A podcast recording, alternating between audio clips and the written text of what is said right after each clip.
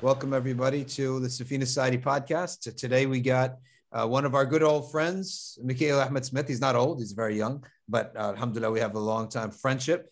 He's a very young man. He's uh, out of Buffalo, New York, but uh, he was swallowed up in the in the uh, vacuum uh, for Muslims that is Texas. it's like every, every two years, every two weeks, something uh, we know somebody we know uh, is lured to the i guess it's the taxes or something or the land it's cheaper or something. And they all go out down to texas.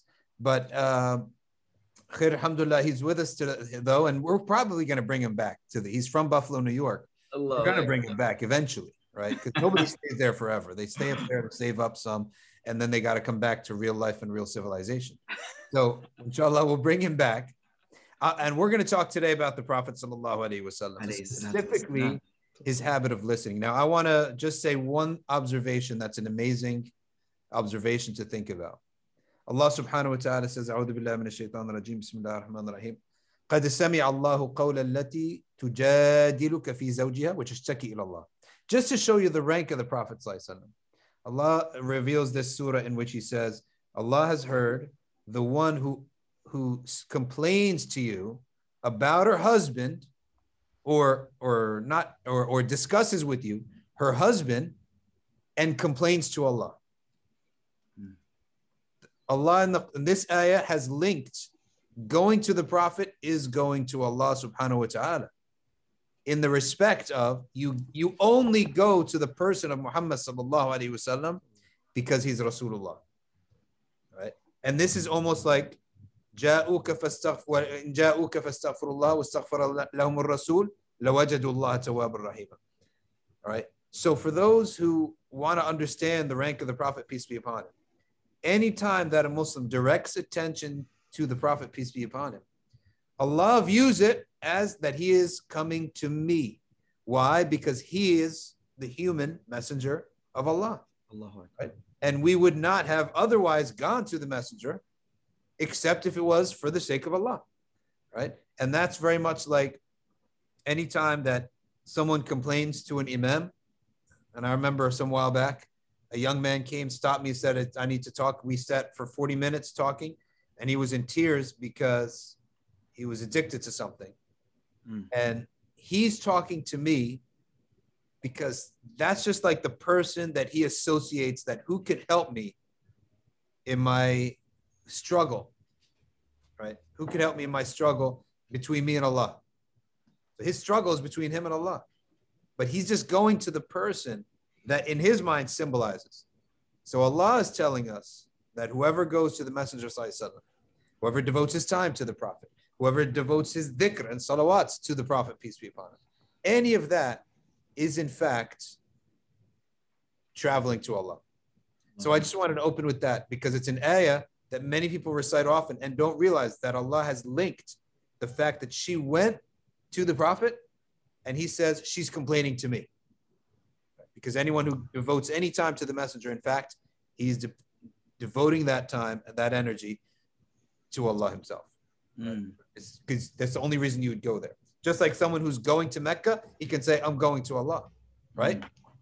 In other words, so that's just an opening uh, statement. And now our our guest, if you don't know who Sheikh Mikaeel Ahmed Smith is, converted to Islam when he was just a young youth. In uh, it's one of my favorite personal expressions, young youth. Uh, in it's, it's very Wu Tang of you, Sheikh. I don't know about what what is the reference to. It's it's in it's, it, it's in one of the songs. Oh, okay. I don't know. so uh, he, he's from Buffalo. He becomes Muslim at a very young age and then he ends up studying in Dar al in Buffalo. Yeah, yeah Dar al Buffalo. Not many converts are told, okay, first thing you say the Shahada, second thing you enroll into six-year Alim course.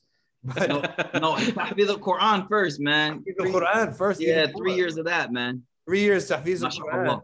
Uh, alhamdulillah, and uh, then he graduated. So seven years later, and then he then he discovered, oh, you mean doing that seven year Alim course was optional? I thought that's part of being a Muslim, right? so in any event, he ends up becoming, mashallah, Allah fast tracked him, and uh, he then was, uh, worked as an imam in Baltimore. Yeah, and then he got uh, uh, another teaching position in Texas, where he works in uh, the uh, Qalam Institute, and he wrote a, a book called uh, "The Prophetic with, with the heart in mind. With the Heart and Mind," but it's the uh, emotional intelligence of the prophet. The moral and emotional. The Moral moral. and- Good, moral and emotional intelligence of the prophet. Sallallahu Alaihi Wasallam. yeah. and he's coming out with a second book, a follow up on that. And this podcast is going to talk about that follow up. So I'm done talking. Let's turn it over to you. Tell us about your book. Uh, Bismillah ar-Rahman ar-Rahim. Alhamdulillah. Wassalatu wassalam ala Rasulillah. Uh, Jazakumullah khair, man. You know, I'm so, uh, you know, honored to be with you guys, man. Uh, just as a fan of the podcast, you know I mean? Uh, just someone who always benefits. Uh, you know, I feel like, you know, just my, my, my friends that I would ride back to home, ride home with, you know, on the bus and kick it with. You know, I think a lot of American Muslims around the country, they feel like they know y'all. You know what I mean? It's like these my boys, you know, and I just want to say jazakumullah khair because it, you're you're providing a service, you're providing community um, for those who don't have community, right? Um, and it's grounded community too. It's it's it's prophetically grounded. You know what I mean? So it's not some like you know crazy community. It, it's grounded in prophetic uh, ideals, and so uh, it's it's great to be you know here with you guys t- uh, this evening. Alhamdulillah. Um, and uh, yeah, we're going to be talking this evening about the book that I'm working on right now, which is kind of like the follow up to uh, the emotional intelligence book. And, you know, we, we never got a chance to kind of unpack the whole uh, concept behind emotional intelligence. But I just kind of briefly want to just uh, put out there some aspects of emotional intelligence within the prophetic concept of akal or intellect. Hmm. So the basic premise uh, of the first book is that th- there's the the messenger has a message, but the messenger was also given the understanding of human beings in order to pass on that message to other human beings. Um, and so I think one of the impetus behind writing this book was I, I noticed that Dawa had become very uh, robotic, very like I would say like programmer language type stuff. Like this is it, this is the hub, bro. Just take it. Like you don't get it. Like like like that's it. Like I'm like hold on, hold on, hold on. You're dealing with rational. You're dealing with not just rational human beings, but emotional human beings. And so um, this led to me going deeper into this emotional intelligence and uh, eventually alhamdulillah like the book came together and the idea is that the prophet sallallahu alaihi wasallam was divinely endowed with deep understanding of human beings on an emotional level in order to facilitate and make it easy for him to unlock the hearts and pass that message on um, now, there are obviously still going to be people who choose, like, nah, I don't want it. But for the most part, from our side, the the hujjah, as we say, is tam, right? So that means basically, uh, like the proof of accountability has been established. And so my my premise is that if the Prophet ﷺ had not been given that high caliber of emotional intelligence, then it's fathomable or conceivable to say that people could come on Yom Al Qiyamah like, I didn't get the message, right? Because giving that message requires more than just dropping it at the doorstep. You know, it's it's it's a you know it's a certified package. You know what I mean? It's the joint you got to sign for. you know what I mean? It's not the one that just gets dropped at the door. And so I began to like you know research, go deeper into this emotional intelligence, and and side by side as i my, my knowledge whatever little knowledge of the sharia i have i'm like yo look this is beautiful. This this is the prophet already. Um and so that first book was basically just presenting to the muslim audience that this is a new way for you to appreciate the brilliance of muhammad that's it this is a new way for you to appreciate the brilliance of muhammad sallallahu um i think I, am sure everyone in this group can kind of resonate. You know, I'm I was the type, and I'm the type. You walk through Barnes and Noble, you you pick up a nice book or whatever, and Borders, and then you have to Islamify that. You know what I mean? You got to make it Muslim. You know, and, go ahead, yeah, Sheikh. So one of the things I was looking at how to classify this knowledge is uh, how to deal with people is an observable It's observable knowledge. It's experiential knowledge, right? And so that's also one of the things that the that Allah inspired His messenger with.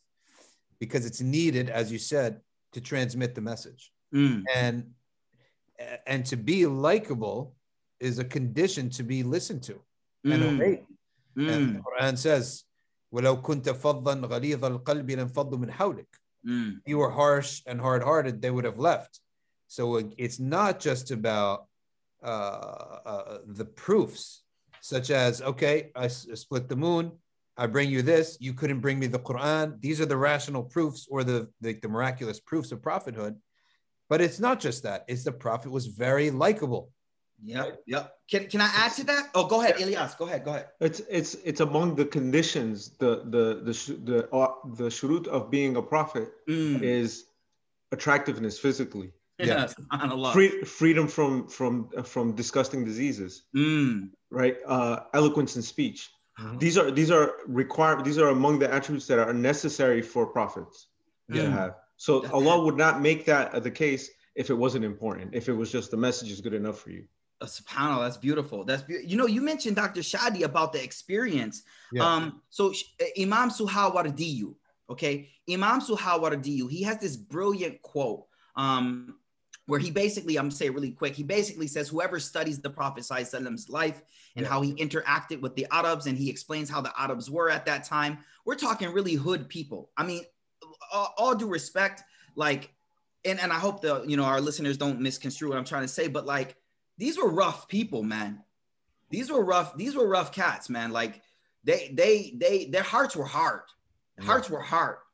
And in order to make them an empathetic people, in order to make them messengers of the messenger, there had to be a complete revolution. Now, Imam Sahawardiyu says if you just study his management of the Arabs, this is exactly what he says. He's like, you will come to the conclusion that he is the most intelligent of God's creation. Wow. Now, you said something deep. You said this is a, knowledge that's learned through experience. So I grew up in Buffalo, New York, which is not, you know, it's not the Bronx, but it's still hood. You know what I mean? It's not New York. It's not Jersey. My bad. It's not North. It's not North Jersey. You know, I mean? it's not North Jersey. You know, but it ain't. You know, it ain't. You know, South Jersey either. You know what I mean? The point is, you know what I mean? It's, it's, it's, it's somewhere in the middle. So I learned street smarts. I learned how to walk past a drug house. I learned how to walk past a, you know, someone trying to, you know, just you know, poke at you. I learned that through experience. You know what I mean? But here's the deal. Where did the Prophet Sallallahu get prior prior prior experience? He didn't have 101 management class. Let's learn these before you get your ummah. Now, And he didn't have room for mistakes. definitely, yeah. Yeah. Like if, if it's something ex, it's about experience, then you could say like when whenever there's someone who's really successful, say, oh, he's an overnight sensation. And then someone says, no, no, he's been at it for like 10 years. He's just been Mhm. making so many mistakes in you know the lower levels of things. Like Trial and error. what's that? Trial and error. Yeah, trial Mm. and error. Uh, like the Beatles, they worked in some grungy bar for four years. No one ever heard of them but they Mm. got good there because they learned there, right? So, but with the messenger, his life is an open book. Mhm, mhm. There's no room for error once those 23 years begin. And that's why I Sayyidina Abu Bakr said, I went to Persia, I've traveled to the Byzantines, and I've seen the most sophisticated people. I know that we don't have that here in Arabia. Mm, So, how did you learn this? Exactly. Right. Beautiful. And that's one of his biggest proofs of prophethood. Yeah. Amazing. Amazing. So, so that was kind of it. You know, I, I, there's a lot behind that. There's a lot to discuss because, you know, there's body language, there's nonverbal communication. I think we could really discuss what does it mean bilisani qawmihi, right? That, that, that, that means an emotional level of understanding because lisan, you can know Arabic and not understand any jokes or poetry in Arabic you don't know the lisan right? Because Yeah. emotion is the deeper level of language. Like so so so so there's so much back behind there. And one more thing i think when we say there is no room for mistakes i think some of our listeners may think about abasa wa tawalla Yeah. um and and i think what we find is there were small lapses in the emotional intelligence that were fixed and and and and corrected as there were other mistakes. There were other mistakes like the prisoners of badr right so whatever was not a major aib, it was an ijtihadi mistake.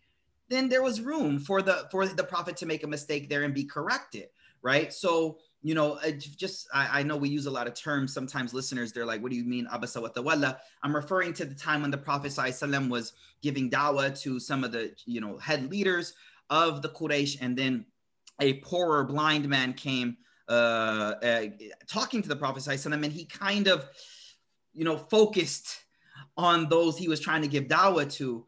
Um, you know that may be a, an example of a lapse somewhat, and the, the Quran is calling that out in a, in a in a way. I'm trying to say it with as much respect as possible, right? Uh, because nowadays people take it lightly to uh, not give the prophet some of the respect necessary. But um, well, one of the ways too that uh, that's looked at is that the prophet peace be upon him was choosing, and he wanted to do the harder job, mm. which is to convince people who are rejecting you to, to pay attention to uh, the Sahabi Abdullah ibn Umm Maktoum, Maktoum was the easier job, right? Mm. He wanted to do the harder job. Allahu Akbar. Allah, just as Allah says, لَعَلَّكَ بَاخِعٌ نَفْسَكَ mm. You are uh, uh, working so hard, you're exhausting yourself and upsetting yourself, right? That's actually uh, can be interpreted as being for the Prophet. In other words, saying, you are doing so much leave this difficult one. All right, he's difficult. Whoever was Abu Jahl that he was, or Abu, uh, I can't remember who it was he was sitting with from the uh, Quraysh. Yeah, yeah, I'm not leave sure. him, yeah. leave him. All right, and turn yourself to the one who already believes in you. Right. Mm. So that's actually one way to view the uh, Abasa wa That's and beautiful. Actually, in, and and anything that we ever see in the life of the Prophet wasallam, whether it's the one time when he uh, he woke up close to the end of of, of the time of Subh, right? Yeah. Um, all of this is all teachable. Yep. And every single incident that Allah created in in in His life, sallallahu alaihi wasallam, was so that we would have a, a, the knowledge yeah. of what's better or how to deal with whatever circumstance comes up. Beautiful. So, like in Abasa wa right? the, the, there's lessons there. There's tremendous lessons. There's the focus on. There's also the fact that the believer, no matter how apparently dunyawi seems lowly, has a higher rank than even the highest ranked person of disbelief. That's what it is, right? And so w- there's lessons throughout all of it, and and all of it is good for us um, in mm-hmm. that we get from his life, and now that he's in the barzakh as well. And do you ever notice that? Uh, uh, when it's a regular day in the masjid, everyone's fine. But as soon as there's some kind of um, local uh, person, or maybe someone's interested in Islam, they're not Muslim, right. they come in, all the vibes change, right? Usually against those types of people who come to the masjid who are really devoted, but they're scrub. Like every every when every, the politician comes to ask you for his votes, it takes the minbar yeah. and then they try to hide away the miskin in the community. That's what it is. That's what it is. I, I always think about uh, that. That's the most appropriate uh, mm. analogy. Yeah. Which Allah has taught us from eternity. Okay. Yes, it may be very, uh, or, or, not from eternity, from the time of the Prophet, peace be upon him, but in his eternal speech, is that, uh, yeah, it may be very beneficial if this person has a good view of Islam and becomes Muslim, right? Mm. Or even just has a good rapport with the Muslims but mm-hmm. not at the cost of pushing aside. So if you want to accept Islam, this is the idea. If you like us and you want to be part of us, you will accept all of us, including our poor who don't mm. they don't know how they don't have the wealth to dress up. They don't even know how to dress up, mm. right? You have to accept them. They're part of the team, right? And they're part of the family. And we're not hiding them away so that you can be happy, right? Mm. That's essentially one of our messages. That's, I mean, that's a lesson that you can pretty much directly apply to today, right? In seeking it, in in people who seek acceptance from those who are never going to accept them at the expense of you know tending to the community that does accept you, right? Yeah. A lot of you see you see that a lot today, and it's like you can take that lesson and pretty much wholesale apply it today if you, yeah. if you look at things through that lens. And and the other beautiful part of it is it also lets us know that this is human nature though. Yeah. Like the inclination is to do that, is to try to reel in the big fish who's giving you a hard time. Yeah. Um, and and focus on that. And this is it's so it's such a natural human inclination. So we don't have to chastise each other over it. Just Yeah. remind each other gently about it. Yeah. Um, Yeah. Although I'll say that there's one exception, and in which when the it, not to go off on too big of a tangent, but when when we get people from outside the message coming in, man, I really wish there was an an eloquent solution, an elegant solution to the shoe cubicles, man. I have the solution. What is it? And, and remember when we talked to Sharif and, and we Yeah, we spent like we spent like an hour of the podcast that we cut out discussing solutions for shoe shoe cubbies. What's because the pro- what, I don't get what the problem is though. What's the I'll issue? tell you, Sharif in New York, he wanted to make this great, big, beautiful museum, right? Uh, so I said, well, there's going to be a musalla there. What are you going to do about the shoes? The point being is that you walk into a masjid, the immediate association, visu- visually and olfactorily, your nose and your eyes, immediately it's shoes. Mm. yeah. The solution, I we all I know the solution very well because I spent all my youth in rinks. Where do they put the shoes? Why don't you see shoes in hockey rinks? Yeah, We have an attendant. locker room. Eh, They're all the way in the back, right? And you you put your shoes there in the back, and it's in a closed space. In New York Mm. City, if you go to Rockefeller Center or one of those skating rinks in New York City, where are the shoes? There's like a building, a little building in the back, or a bowling alley. or a bowling alley behind the rink. It's closed off. It's ventilated. It's the shoe area, right? You have to have an attendant though. Yeah, you you do need to have an attendant. So well, so I guess you do need to have an attendant, right? No, no, no, maybe not. I guess people could walk all, all around the, the corner, Yeah, do it, and then come back out. Exactly. You walk there. So when you enter the masjid, you should have a musalla somewhere. You should walk. Shoes should be tucked away somewhere in a separate room, completely men's room and women's room, right? And they should With have, an entrance and an exit. yes, exactly. And then those reverse a- after the salah. There you go. exactly. That's Yeah, it. They, they got they got a few spots like that down here in Dallas. Y'all should come through, yo. I mean, you guys have room for everything, right? Uh-huh. Everything is bigger in Texas, including the masajid. Yeah, The of space up up in the Northeast. Everything, every, every inch of every inch of real Yo. estate is valuable here, Yo, man. you know, you know how I knew they had space? Here's when I realized they had space in Texas. You Yeah. ever been driving down the highway and miss your exit, right? Or you get off on an exit and you're trying to go back the other way, right? So you going southbound, right? And you need to you need to go northbound. Mhm. So what do we do up north, northeast? We get off the exit, go to the stoplight, turn left, Yep. then turn left again, and Yeah. get back on. Down here, they got one lane just for that U-turn. No, no Wow. light, no nothing. wow. I'm like, that's how I knew. I was like, y'all got extra space. Y'all just playing with space. Like, you know know. what I mean? Now, I want to bring up a point for you here. Maybe you can expand on this. I actually believe that people gravitate to whether it's uh, political leaders, friends, or religious leaders, spiritual leaders, not by their arguments, but by like emotional vibrations or emotional states. So if you're angry, no matter what you actually believe, if you're an angry person for some reason, for something happened in your life, you're going to gravitate to an angry religious personality, not the religious personality that's preaching your message, like your belief system. So Mm. let's say I'm uh, I'm an let's say I'm an angry Ash'ari, right? My I'm messed up in the head, right? Hypothetically, right? Uh, I'm not going to gravitate to a peaceful Ash'ari. I'll probably spend more time listening to another angry speaker, Mm. right? Because I we match emotionally, right? Mhm.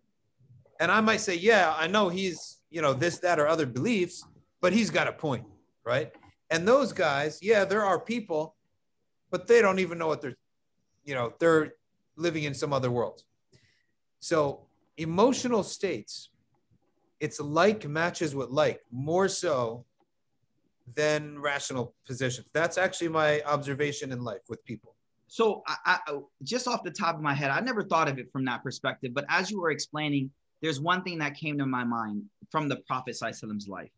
This narration, there's multiple narrations uh, from the story of the conversion of Umar bin Khattab radiallahu anh. There's multiple. If you read uh, Ibn Hisham and other places, you'll get a few different narrations, right? But anyways, one of the narrations tells us that when Umar bin Khattab came into the house, Yeah. right, uh, Dar al when he actually came in, and Hamza was like, "Let him in. I'll kill him with his own sword." Uh, that's that's my most epic line, man. Mashallah. But anyway, so Hamza radiallahu was like, "Let him in." You know, they grab Umar bin Khattab, and the Prophet sallallahu alaihi wasallam was like, "Let him go." And one of these narrations, this is a rather strong narration. The Prophet comes up to him and he grabs him by the collar Yeah. and and Jebetha, Jebetha, he he he, he kind of like shook him up a little, you know what I mean? And and he's like, when are you gonna accept Islam? When are you gonna accept Islam? And and I think there's a mo- there's something to reflect upon there because I, I mean you guys are well read. When did the hmm. Prophet ﷺ ever grab someone's collar Yeah. dawah?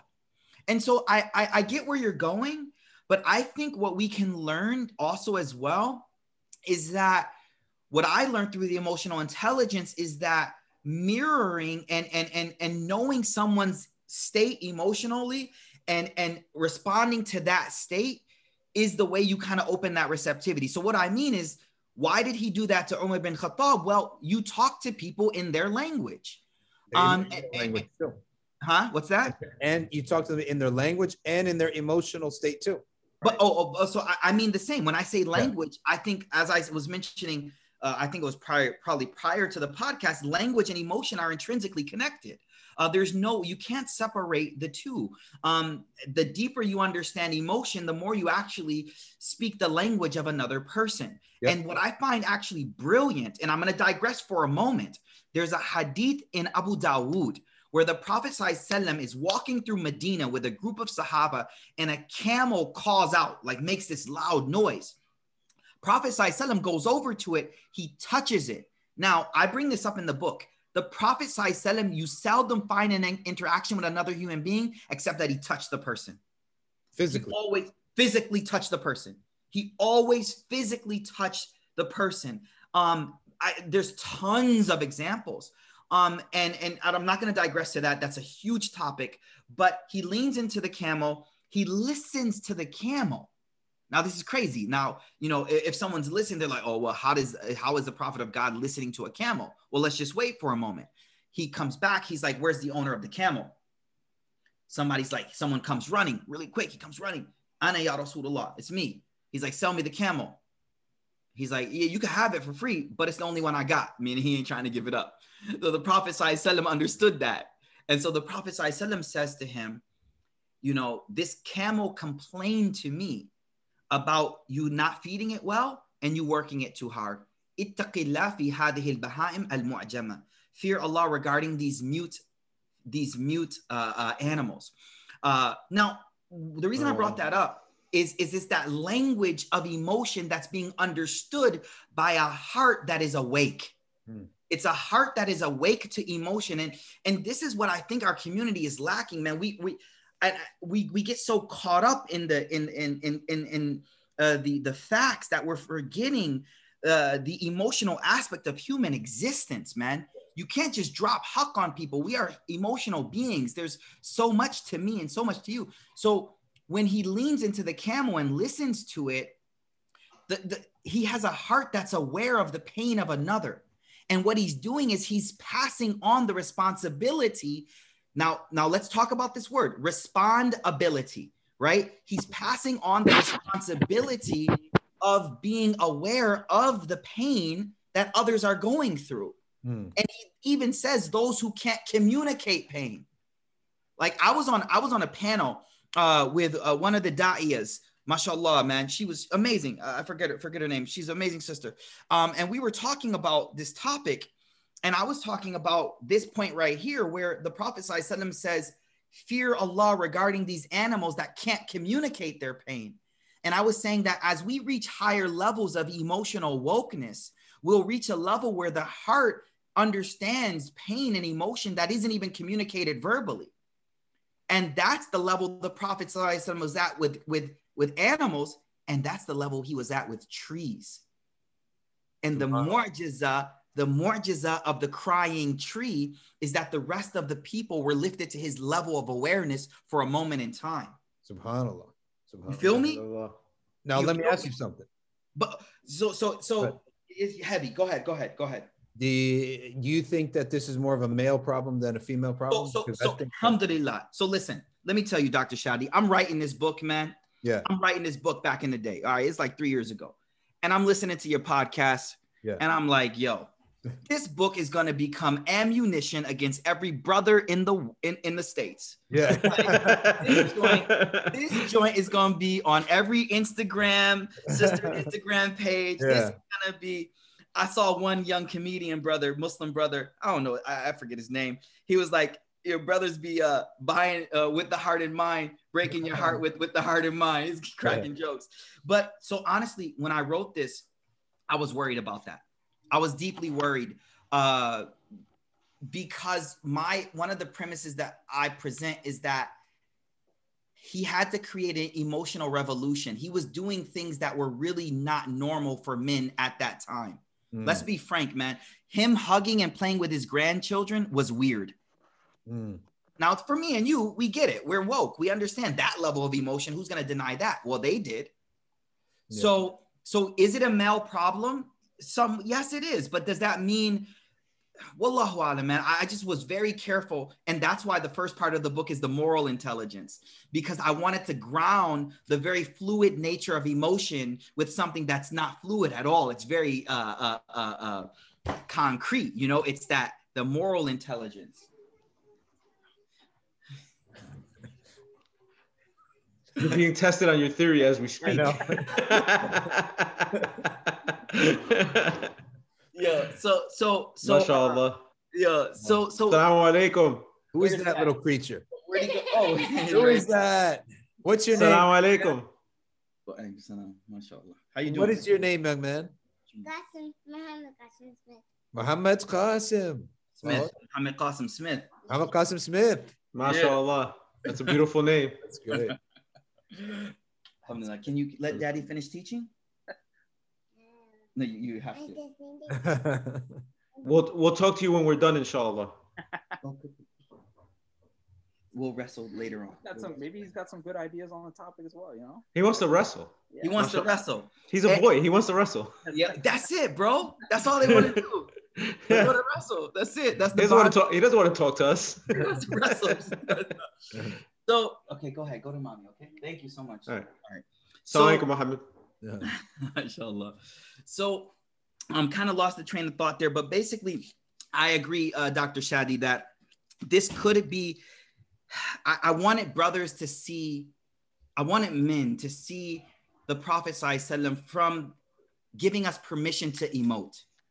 Um, you know, we all know the hadith in the aina tadma wal qalba yahzan, like the eye cries and the, the heart hurts, but we only speak what is that right there is emotional intelligence in a nutshell. That hadith literally is emotional intelligence because emotional intelligence can be broken into five things. By the way, this is actually really good. The acronym RULER covers all of EQ. RULER. Recognize, understand, label, express, regulate. That's it Mm. recognize emotion. A lot of us, we, we struggle. Like, is wifey in a bad mood right now? Like, we don't even, I can't even tell. Understand. That's under the, the, the ideology of the expression. You're like, do I understand where this is coming from? That's understanding. Labeling. If you can't name it, you can't tame it, they say. Like, you got to be able to uh, highlight what you're feeling or what someone else is feeling in order to move on to the further steps of regulation. Uh, expression. Innal aina tadma. The prophet's like, yo, I cry. It's okay. Like, man up. It's okay to cry. Uh, and then the last one was regulate, um, which is when there's an expression. Now, don't let that expression or that emotion control you, but rather you control the emotion. So, yeah. Did you ever be with somebody and you're in an emotion and they labeled that emotion? I think like you might need to label it theoretically, but you can never tell them, oh, you're having this state right now, right? Well, I, I would I would push back a little. I would push back a little. Um, when when Aisha tipped over the dish that was sent from Safiya's house, radiallahu anhum, Yeah. ajma'in. So so for our audience, I I I I I'm, I don't want anyone to feel left out. So uh, Ummahat Ummahat al-Mu'mineen, you know, they were human beings as well. Safiya radiallahu anha was a great cook, amazing cook. Uh, so she sent over food to the Prophet ﷺ on a day that he was at Aisha's house, uh, radiallahu anha. Um, and she kind of, uh, you know, uh, uh, she got she got a jealous bout, uh, you know, a fit of, you know, jealousy, and she she hit the hand of the servant carrying it on purpose and knocked it on the ground. The food spilled, the glass, the the the the, the plate broke, and the Prophet he looked up and he says, "Gharat umuk." Yeah. He's like, ah, your mom got a little jealous right there. You know, she got a little jelly, you know, as they say. You know, so I think there's ways to do it so that you're not uh like attacking the person. But if you notice, he didn't tell her. Yeah, that's true. He didn't say it to her. Mm. Right. Because I mean, I, I, I maybe once or twice. Well, definitely all the time. Uh, you know, people in in in public, they psychoanalyze other people all the time, and they've never seen the other person even. Right. Nothing is more aggravating than that, and sometimes it might be true. And of course, there's the gold. There, you know, ever heard of the Goldwater rule? No. Right. Uh, Alex, you heard of it? No. Okay, th- put, mark this sad. Tell Maureen this is the first time I've actually uh, brought me. something up that Alex, Alex didn't know about already. right? So, so when Barry Goldwater was being was running for president, all the uh, Democrats they had psychi- psychiatrists and psychologists diagnose the guy. Right? Oh, he's this. This must have happened in his youth. Blah blah blah. Well, he loses the election, and then he, he turns around and he sues them all. Mm. All right. And he wins the lawsuit because none of it was true. And their diagnosis was totally wrong. And their own code, the psychiatrist code, is that you cannot diagnose someone you've never met. right. So they made basically a, uh, they've altered their own internal, you know, rules in the psychiatrist world that you can't do this anymore. You can't diagnose somebody who's a public That's- figure. That's interesting. That's why during the Trump administration and the and the campaign before he got elected, there were people coming on TV saying, you know, he's not my patient and I've never treated him. Yes. So this is not a diagnosis, but he seems to be Yes, a megalomaniac. Mm. Yeah. So Mm. that's the idea there that um, labeling it might be really important for the for the person involved, but just when you actually say it to somebody, it almost feels like uh, I'm being diagnosed or Yeah, something. yeah, but, but Dr. Sub, like, uh, you know, Dr. Sub. Mashallah. yo, yo, yo. So, Shadi uh, al Hindi. You know, so- most Egyptians think I'm Pakistani, by the way. Allah.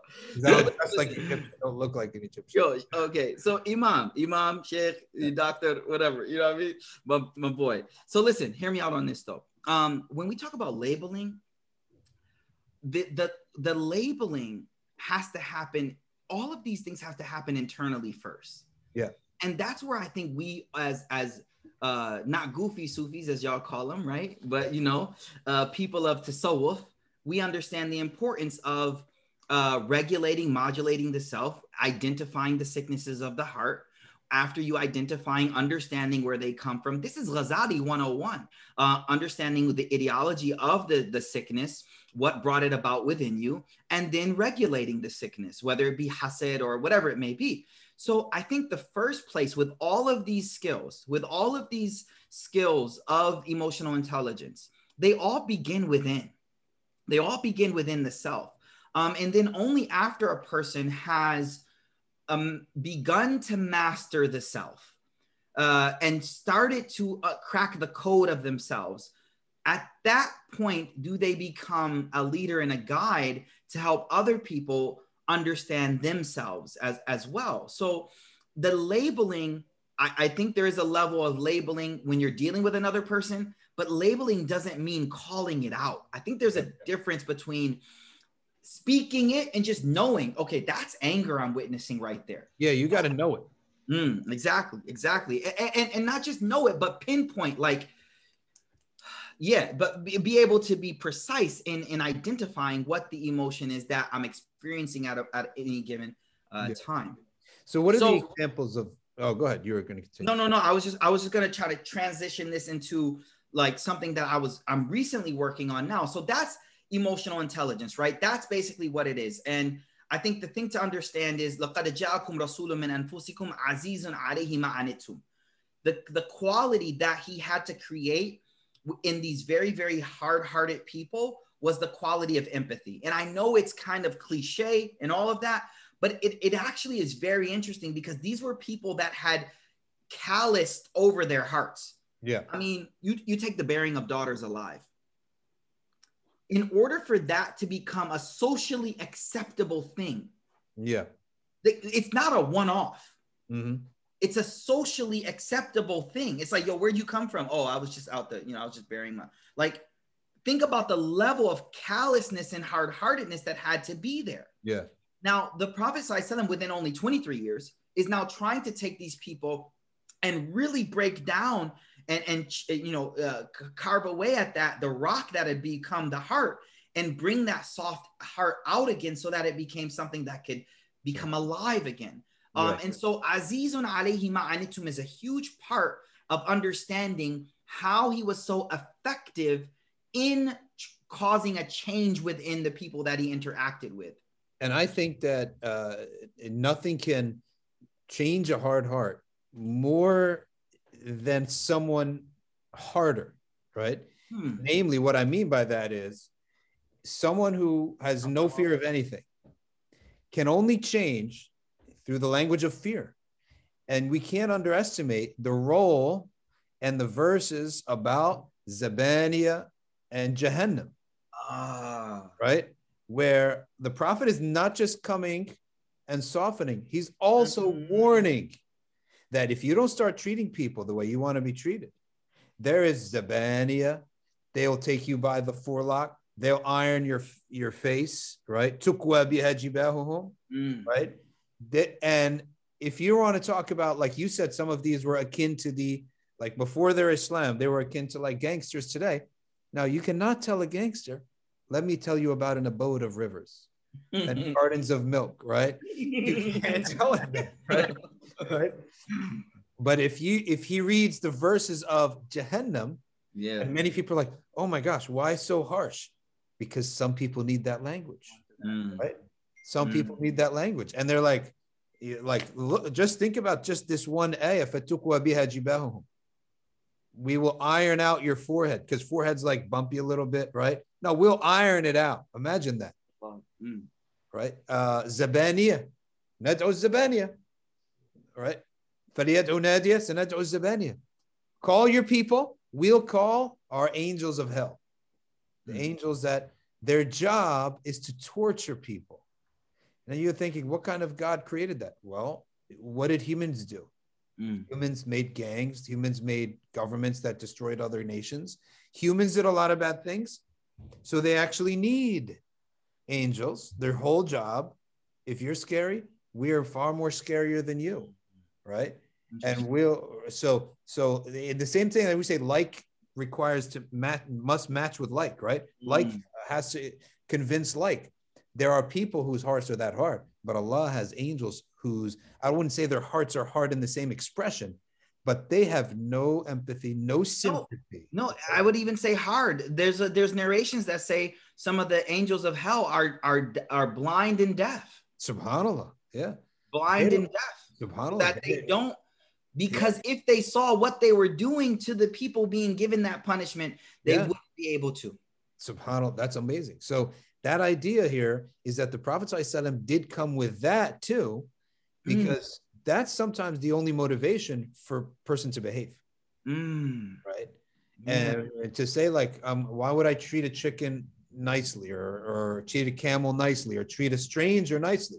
Because one day I'm going to be standing in front of Allah on the day of judgment and need to be treated nicely because there are bigger torturers than me out there. Mm. Yep. So it's important to mention that aqidah of Jahannam Yeah. and yeah. what goes around comes around either in this life or the next. That'll really quickly soften someone's heart. Mm, definitely, definitely, definitely. You know, So- another thing I was thinking about, you know, as you guys were talking about this was, um, uh, you know, the idea that, you know, what what hardens a heart to begin with, right, is indulgence and being surrounded by by sin. Yep. So to to to a certain degree, you know, you can call somebody away from sin but at, at some level they also have to give that up in order to soften their own heart right and to be able to be receptive to uh, understanding emotion feeling empathy these things as long as they're engaged in those things that kind of keeps them in that state of uh, uh, emotional stupidity Mm. Yeah. you know, in those terms Yeah. Mm. Yeah, yeah, definitely, definitely. I mean, Ibn Qayyim al-Jawzi um, in Jawab al-Kafi, um, when he he has a whole section on the effects of sins. It's a very good read, very very beautiful. Uh, the whole book is amazing, but just that part, he specifically mentions that um, the the hardening of the heart as a direct consequence of of the sin, and so I, I, I'm just echoing what you're saying. I think it's a beautiful point to highlight that you know he was also distancing them from the things that were going to add right so the sickness doesn't get worse but now we have to treat the present sickness we have to treat that in order to create that softness but there's no point in creating softness if you're going to just add on to the more things that cause the rust on the heart right Yeah. so it has to be preventative and therapeutic at the same time Yeah. right so it doesn't get worse yesterday uh, uh, when we t- did a talk on Sheikh Ahmed Saharayan, he uh, the his top student, his really his first student, uh, when the Sheikh was teaching, started teaching in Masjid Sidi Ahmed Dardir. Um, he said that the Sheikh had a manhaj of four things. The first was ikhlas for only for Allah's sake. Second thing was tasawwuf bila da- dajij, which is to tasawwuf without any hoopla of, around it. Mhm. Okay. And then the third one was that we never change Allah's law. Mm. We never change the Sharia, no matter who it pleases or displeases. Mm. And the fourth thing was jabr al khawatir. Take be, being considerate of people's emotions. Now, I thought that's the, the recipe of a true Rabbani, prophetic, godly scholar, is that those two things coming together are very rare. And let me tell you, a lot of people, I believe that they have an axe to grind with the world, maybe against Allah even, what billah, and against the ummah.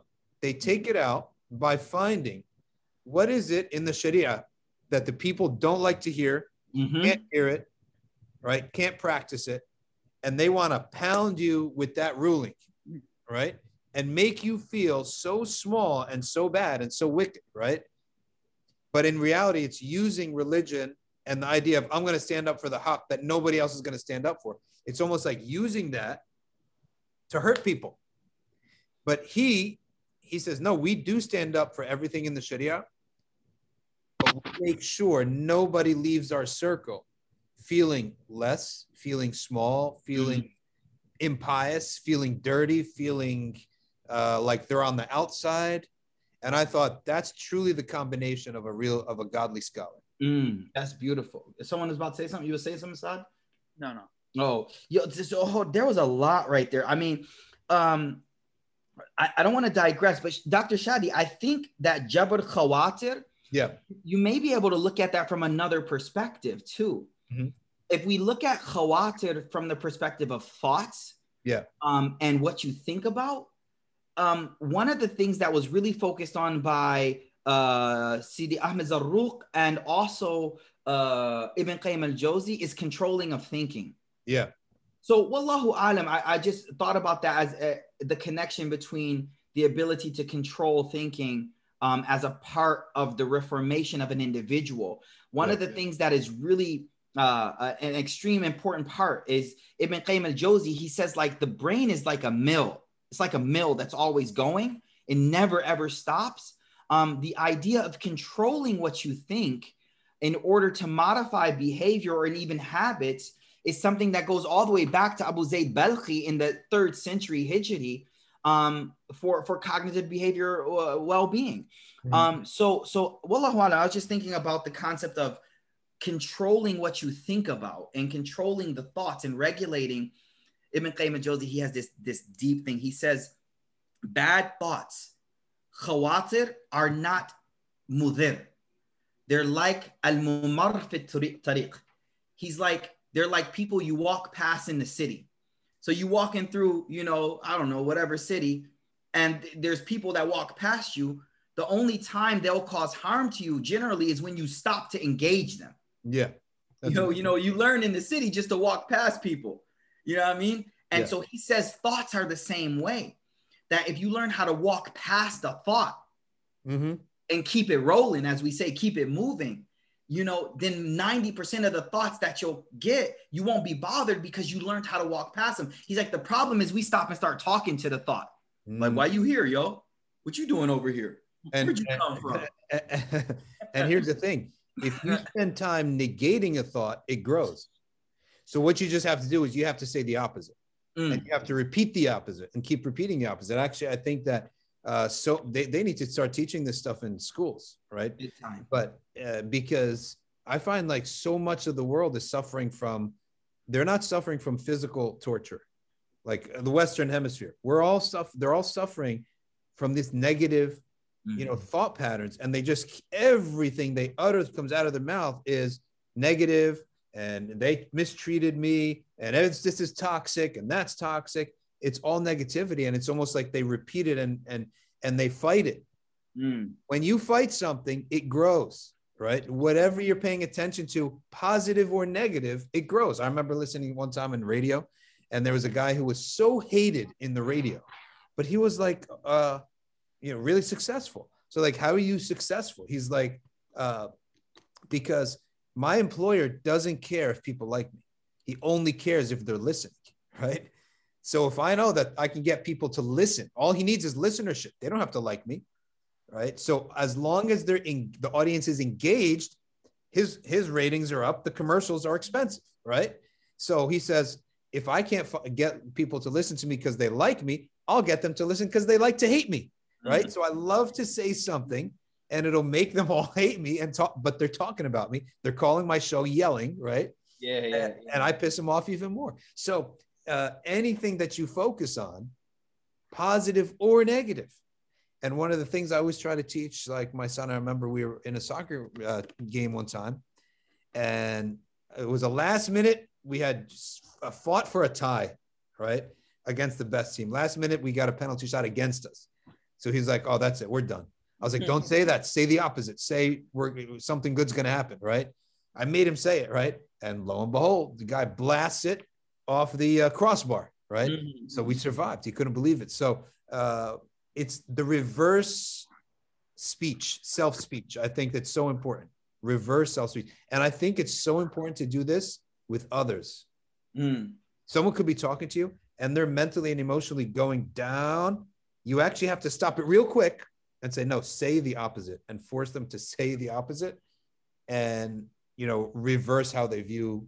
So know, this is this is I, I we're not gonna you know alhamdulillah it goes where it goes, but I think this is really interesting a point to bring up.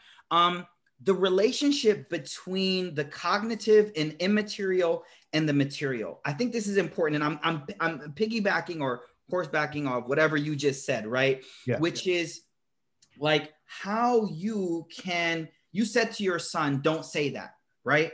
yeah, now- say the opposite. Now, now check this. This is deep. This is deep. Do we have within our religion this idea that you can, and I please take it within its context, you can manifest through speech. Now, when I study the Sharia and I look at multiple things, first of all, let's look at non-Sharia. If you look at what is a what is a placebo effect? What is a nocebo effect? What is a self-fulfilling prophecy? All of these are aspects of the cognitive affecting the material, the biological material or the actual other person. Yep. So, so really quick, I know everyone knows already self-fulfilling prophecy. You know, I, I I'm meeting Dr. Shadi for the first time. I'm like, oh, this guy is act, he's an arrogant guy, right? And so now I project that arrogant feeling onto him. And now he feels those vibes and he actually starts to fit that role. He starts to go that way due to my impression of him and how I thought. And so then I see exactly what I thought I was going to see because Yep. I, pro- I I did that. So the, there's multiple studies. I mean, we've we've seen teachers that have been able to make a certain segment of the class become more successful in life because that group they specifically said you're so smart you're so smart you're so smart and so we have studies to show this right um, placebo effect is well known nocebo effect as well you Which think you're what- sick, What is sick. that? nocebo or placebo Nocebo. nocebo is the opposite where you think you're sick and then you become sick. Placebo is like, you know, you think you've okay. taken the medicine for something. So I am- thought, uh, sorry to cut you off, but I, it's funny because I thought you invented that word to be nasib, where you Oh. saying, it's my nasib, it's my nasib, because that's No, probably no. a good men- mental trick. Oh, it's my nasib to succeed. It's nah, nasib. nah, I, I'm trying to highlight. So, so check Yeah. this. You're like, okay, cool. Where are you going with this? All right. How about this? The Prophet sallallahu alaihi wasallam is traveling for hijrah. Let's just use this one example. He's coming to Medina. There's a bounty on his head. Yeah. Anyone that capture him gets paid. Burayda al Aslami. He's like, I'm getting that. I'm getting that money. He takes 70 people with him. They meet the Prophet sallallahu a little bit outside of Medina. Now you got to picture it, man. They got their weapons, they got their whole crew. They roll in 70 deep, and, and the Prophet ﷺ is walking with you know Abu Bakr, the guide, and just going. They meet each other. The Prophet ﷺ asks him his name. He goes, What's your name? He goes, Burayda. Now, this is crazy. This is crazy. Alex, yo, this is crazy. The Prophet ﷺ looks at Abu Bakr and smiles, and he said, Baradallahu amarana. Subhanallah. Subhanallah. So for the audience, Yeah. Burayda has a root word of barada, which in Arabic means cold. And so the prophet took his name, one material thing, one thing from the world, and he's making that the reality. So he looks at Abu Bakr and he goes, See, baradallahu amarana. Allah has cooled down our, our affair. Yeah. So then, and he smiles as if like it's our see, told you. Yeah. Then he asks him again, he goes, What tribe you from? He goes, Bani Aslam. The prophet smiles. He, he looks at Abu Bakr, he's like, Salamna. we Yep. made it. We Yeah. made it. Now, there are multiple examples where the prophet teaches that the way you think or speak is what will affect the reality. Uh-huh. And what you believe. And now, now hold up, hold up. Let me connect it. Dua. How do we make dua? Oh God, please give me this if you want. No. What was Badr? Badr was like, if you don't do this, Ya Allah. Yeah. Like, and the Prophet said, ask as if you can't implore God. So ask with everything you got. So what I'm trying to say is like the belief and the, the, the belief is so powerful. This has altered completely my interaction with like my kids, my wife, completely. Because if I walk in the room thinking she's in a bad mood, eh, that's gonna happen. And I know it sounds trippy. Everyone's like, yo, what are you saying, man? Like, come on, man. No, we the Prophet is actually showing this in multiple uh, ways that the way you look at it is how it becomes. It's the Hadith Qudsi. Yeah. Yeah. Now I was about to you you you stopped me, yo. I was literally tell him, Alex, let him know. What's the Hadith Qudsi? So it's the Hadith Qudsi. I am with I am as my servant thinks of me. There you go. Exactly. So so so So ties into having a good opinion of Allah, right? And what He has in store for the future, um, Mm. being what's best for you and the people around you. Yeah. That's But three is. levels, three levels. Hold on. Nocebo and placebo means how I think of myself, my body will react to that. The Yeah. self-fulfilling prophecy tells me how I think of other people, my they will respond to that. And then, and then the hadith. So you know what I always say, man? Mm. The Prophet Sallallahu teachings are like the software without knowing the code language. Like we don't know the code behind the relationship between the cognitive and the immaterial and the material. We don't understand that completely. Is there a connection between observation and matter? Well, the hadith tell us there are. Aisha literally is taken out of the bag of dates and she's like, I opened it up, there were two left. Mm.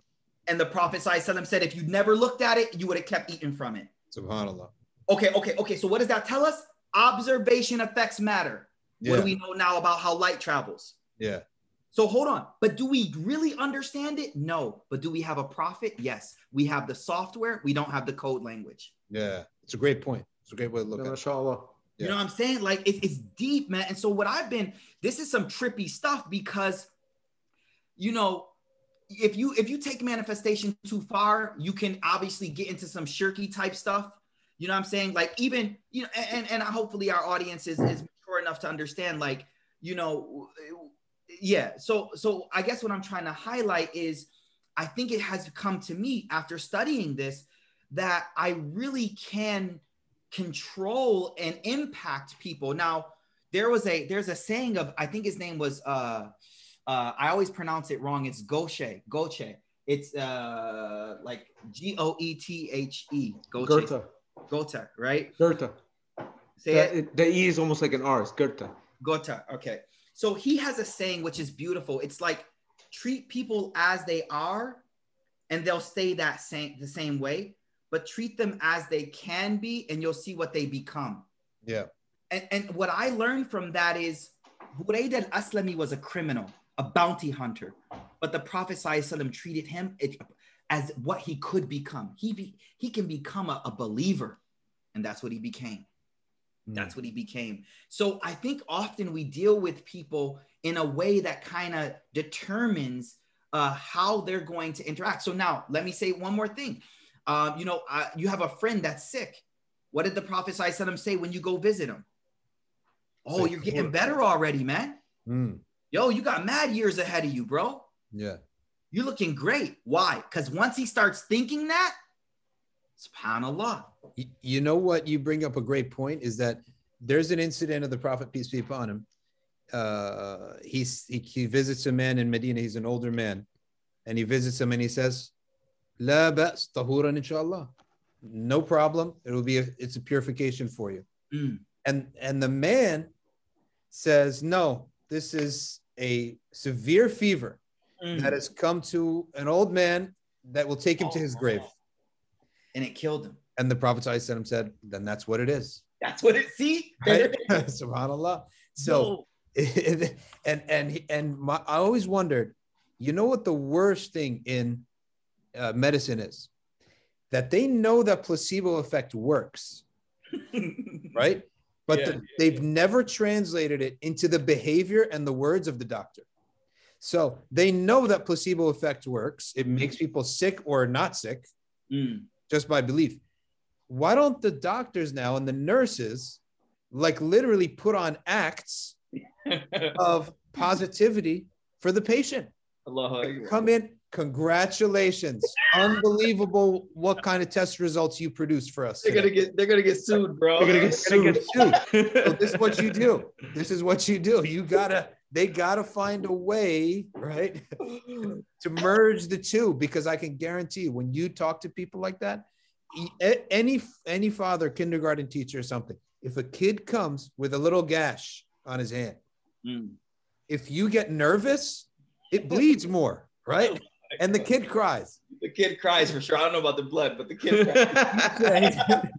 If you said it sounded better, that's why, right? it I bleeds had to more. call you out. I had to call you out. My bad. if, if you shoo him off, wash it, right, Yep. and put a band-aid, he's out playing, right? and the other one, he thinks like, oh, I got, I'm gonna, I'm really hurt. You start limping, right? Even though it's his hand. so true. So true. Yo, this is so. so Yeah. go ahead, Alex. Go ahead. Sheikh Mikaeel, so this this uh this concept is this why uh the brothers in Texas are shoulder to shoulder with no mask and they're doing fine because they just they just have a good opinion of uh, of, of their immune Nah, system. Yo, yo, yo, that that's that's up north, man. In the in the, all right, I ain't gonna call out no no, uh, I ain't gonna call the, call out the uh, ox, you know. I'm just saying we had we had one of our guys down there. Maureen is down there right now, and he reported back. And- no, and no, got the Wacko checked. He said he said it was so he said it was so straight down there that so one one uncle was like, "Oh no, I don't wear mask regularly. I forgot to take it off. I'm sorry." yo, yo, I don't know. He's up in Plano. I don't know. Maybe I, I, I ain't seen it like that, yo. But wallahu alam, man. Wallahu Well, alam. check this out uh, for the listeners out there. I checked out um, manifestation and law of attraction and all that stuff. I guarantee you, you have more when you know the creator himself. Mm. It's far more powerful because these guys, you cannot take the analysis of how the non believers in Allah do things, right? And how they view the world and how they achieve, and then apply that when you do have the creator on your, uh, you do know who the creator is. It's an insult, I'm, in my opinion, right? Now you could look into it and examine it, but If I want to get from point A to point B, all right, the non-believer has said, I got the shortcut, and that is keep thinking it, keep repeating it to yourself, you'll get there. All right, um, that might be true. But how can I accept an equation that does not have a line? Right? Mm. I can't accept it. Not only I can't accept it, Allah will not accept it. I guarantee you. Is you have me. Why are you going and taking it from them? You want to achieve something, and I'm and Allah is there in the last third of the night coming to you waiting, right? Yeah, and he's Uh, lots for that language, but I'm sorry, and I'll say I'll say this only because it's necessary to say. I think because it's a wide, it's a broad audience. Anybody that does something like that, absent, you know, that goes, I'm going to do manifestation or I'm going to do the Yeah. secret or whatever that is, right? Yeah. Even if you find some success, it's only Allah misguiding you. Mm. It's Yeah. only Allah granting it to you. You're not doing it yourself. Allah is granting it to you as a means of further misguiding you because you've you've abandoned your iman. Yeah, yo, yeah, I, guys, I, I think it's important. I, I love what you're bringing up because, uh, you can, like I, I tried to indicate too, like you don't take this too far. We Right. believe everything happens by the will of God. But let me let me add something. So there's this concept within uh, Islamic uh, causality discussions called uh, tajaddudul amthal. Uh, I hate to get too deep for a moment, but you got an educated audience, alhamdulillah. Yeah. Uh, tajaddudul amthal means this every moment, instance, uh, every moment and instance in the uh, creation is a new uh, man is a new reality that God creates. Mhm. Um, and so the example is a rose isn't continually red. I'm, I'm sure you guys probably had a podcast on this before, but a rose isn't continually red. But in every moment, God creates, Allah subhanahu wa ta'ala creates that redness in it.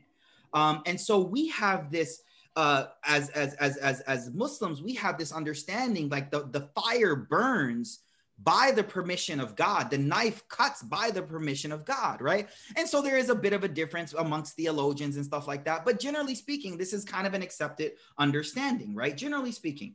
Um, and so when we're talking about manifestation, uh, when I bring this up, I'm just trying to show you some things that the Prophet ﷺ has highlighted about how you need to be a positive thinker and how those things can influence, seem to have an influence. Now, let me go a little deeper. it, yeah, Oh, the Prophet ﷺ used to do tatay- uh, tafa'ul, but not tatayyur. What does that mean? He would not take bad omens, but he would take advantage of good omens, as we just saw. So, whenever there was a bad omen, a bad something, it could be anything, like you know, uh, for us, a black cat, or uh, you know, I don't know, glass breaks, I don't know, something. Yeah. You know, he would never recognize those. Yep. It's nothing. Astaghfirullah that's shirk. What are you talking about? That thing's not going to do nothing to me.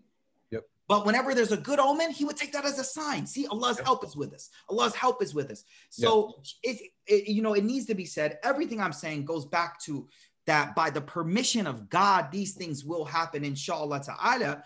Um, and so I, I'm with you 100%. Yeah. We definitely want to make sure people understand that point. let me add something else.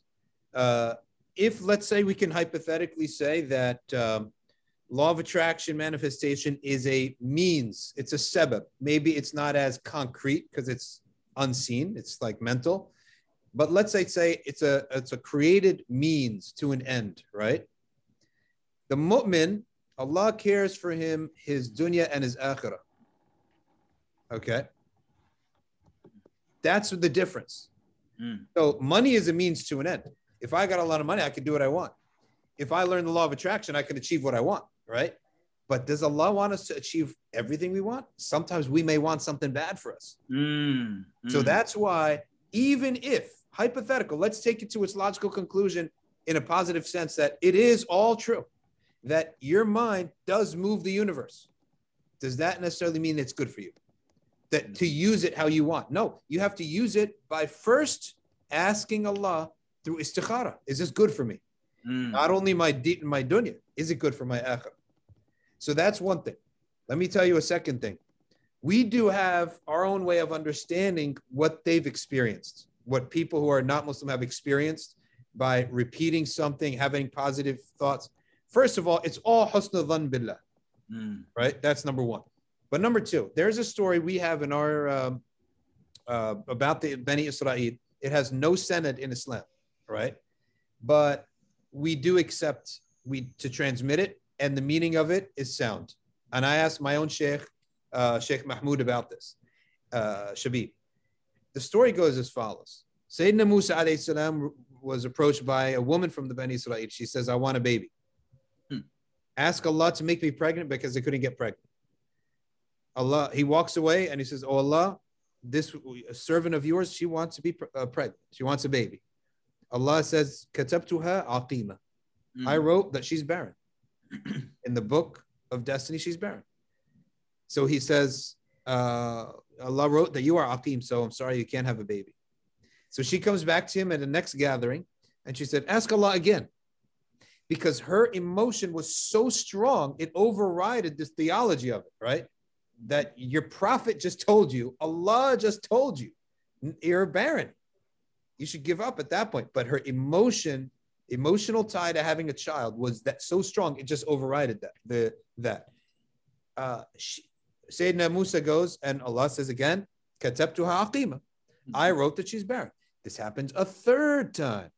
On the third time, Allah says, Ya Musa, katabtuha aqima. Now it's almost like I've said it three times, right?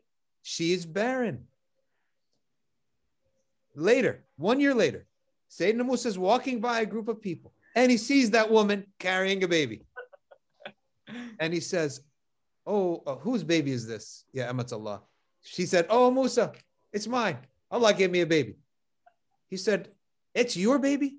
He said, Yes. She said, Yes, it's my baby. He walked away a little bit. He said, Oh Allah, what happened? You said she was Aqim. He said, Yes, I had written her to be Aqim. But she kept repeatedly saying, Ya Rahim. And every time she would say, Ya Rahim, it would wipe away my destiny that she's yet she's Aqim because my mercy outweighs everything. Okay. So I asked my Sheikh, explain this, sanad wise and meaning wise. He said, as for the sanad, it has no sanad, but it, it is not mawdu'. Mm. It's not fabricated, which means that it's one of the stories of Bani Israel that has come down probably from the early Jewish Muslims, like Ka'b al-Ahbar, right? Who was a wonderful tabi. Everyone loved Ka'b al-Ahbar. And he used to tell all these stories of Bani Israel. So he said, uh, so I said, can we narrate it? He said, yes, because none of the automat says it's fabricated, so you could narrate. It's not a lie made up. So I said, now explain it to me. He says, Allah has al-lawh al-mahfuz. Mm. Nobody has access. Uh, sorry, Umm al-Kitab. Nobody has access to that except Allah. Nobody could say what's in it. Then there is al-lawh al-mahfuz. Al-lawh al-mahfuz is for the, all the heavens to see, right? And it's what's going to happen. However, al-lawh al-mahfuz can be altered with dua and it may be altered with sins because the Prophet ﷺ said a man can be deprived some of his rizq because of sins. Mm. And I said, okay. He said, now you may be asking, what's the point in having a book of destiny that can be changed? He said, to show his mercy and to encourage dua. Allahu Akbar. Okay. This woman Hmm. was told by the greatest prophet of Allah. She witnessed him at the time. He was the greatest of the messengers of Allah to, to be on the earth. And she witnessed the Red Sea open in front of her own two eyes. Okay. She witnessed, okay, uh, uh, Musa going to speak directly to Allah, directly. And Allah said, I wrote her barren. Yet her, she kept pushing, she kept persisting, right? And Allah Ta'ala granted to her. And Imam Suyuti, and you teach in the Jalalain, right? He translates this, or he gives a tafsir in يمحو الله ما يشاء ويثبت وعنده أم الكتاب.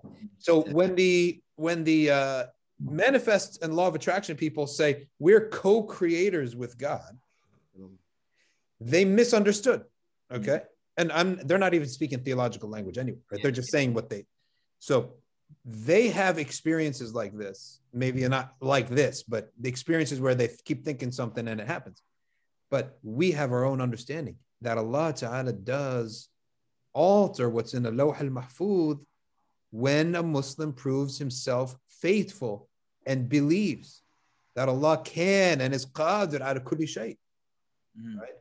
And that story of Musa and the woman is the best example of that. Beautiful. That in and of itself is like you being tested by Allah, right? Yeah. Is, is, is when you are put into a position where you know you're asking for something, you're asking for something, you're asking for something, and you know, if somebody gives up and says, "Well, you know what, I'm this is not going to happen," Yeah. right? That's when it's not going to happen. But Yeah. if you keep at it, right, and, and if, if you're consistent with your dua, then we do believe that that uh, you know, in one way or another, uh, Allah will answer your dua. Mm. And, and let me tell you something. How many times did you make dua for something? Someone's making dua for something. And then peop, someone will say, well, maybe it's not good for you. Right. And they say, oh, yeah, you're right. So I should stop. But wait a second. You don't know what's destined. Why don't you say maybe it's very good for you?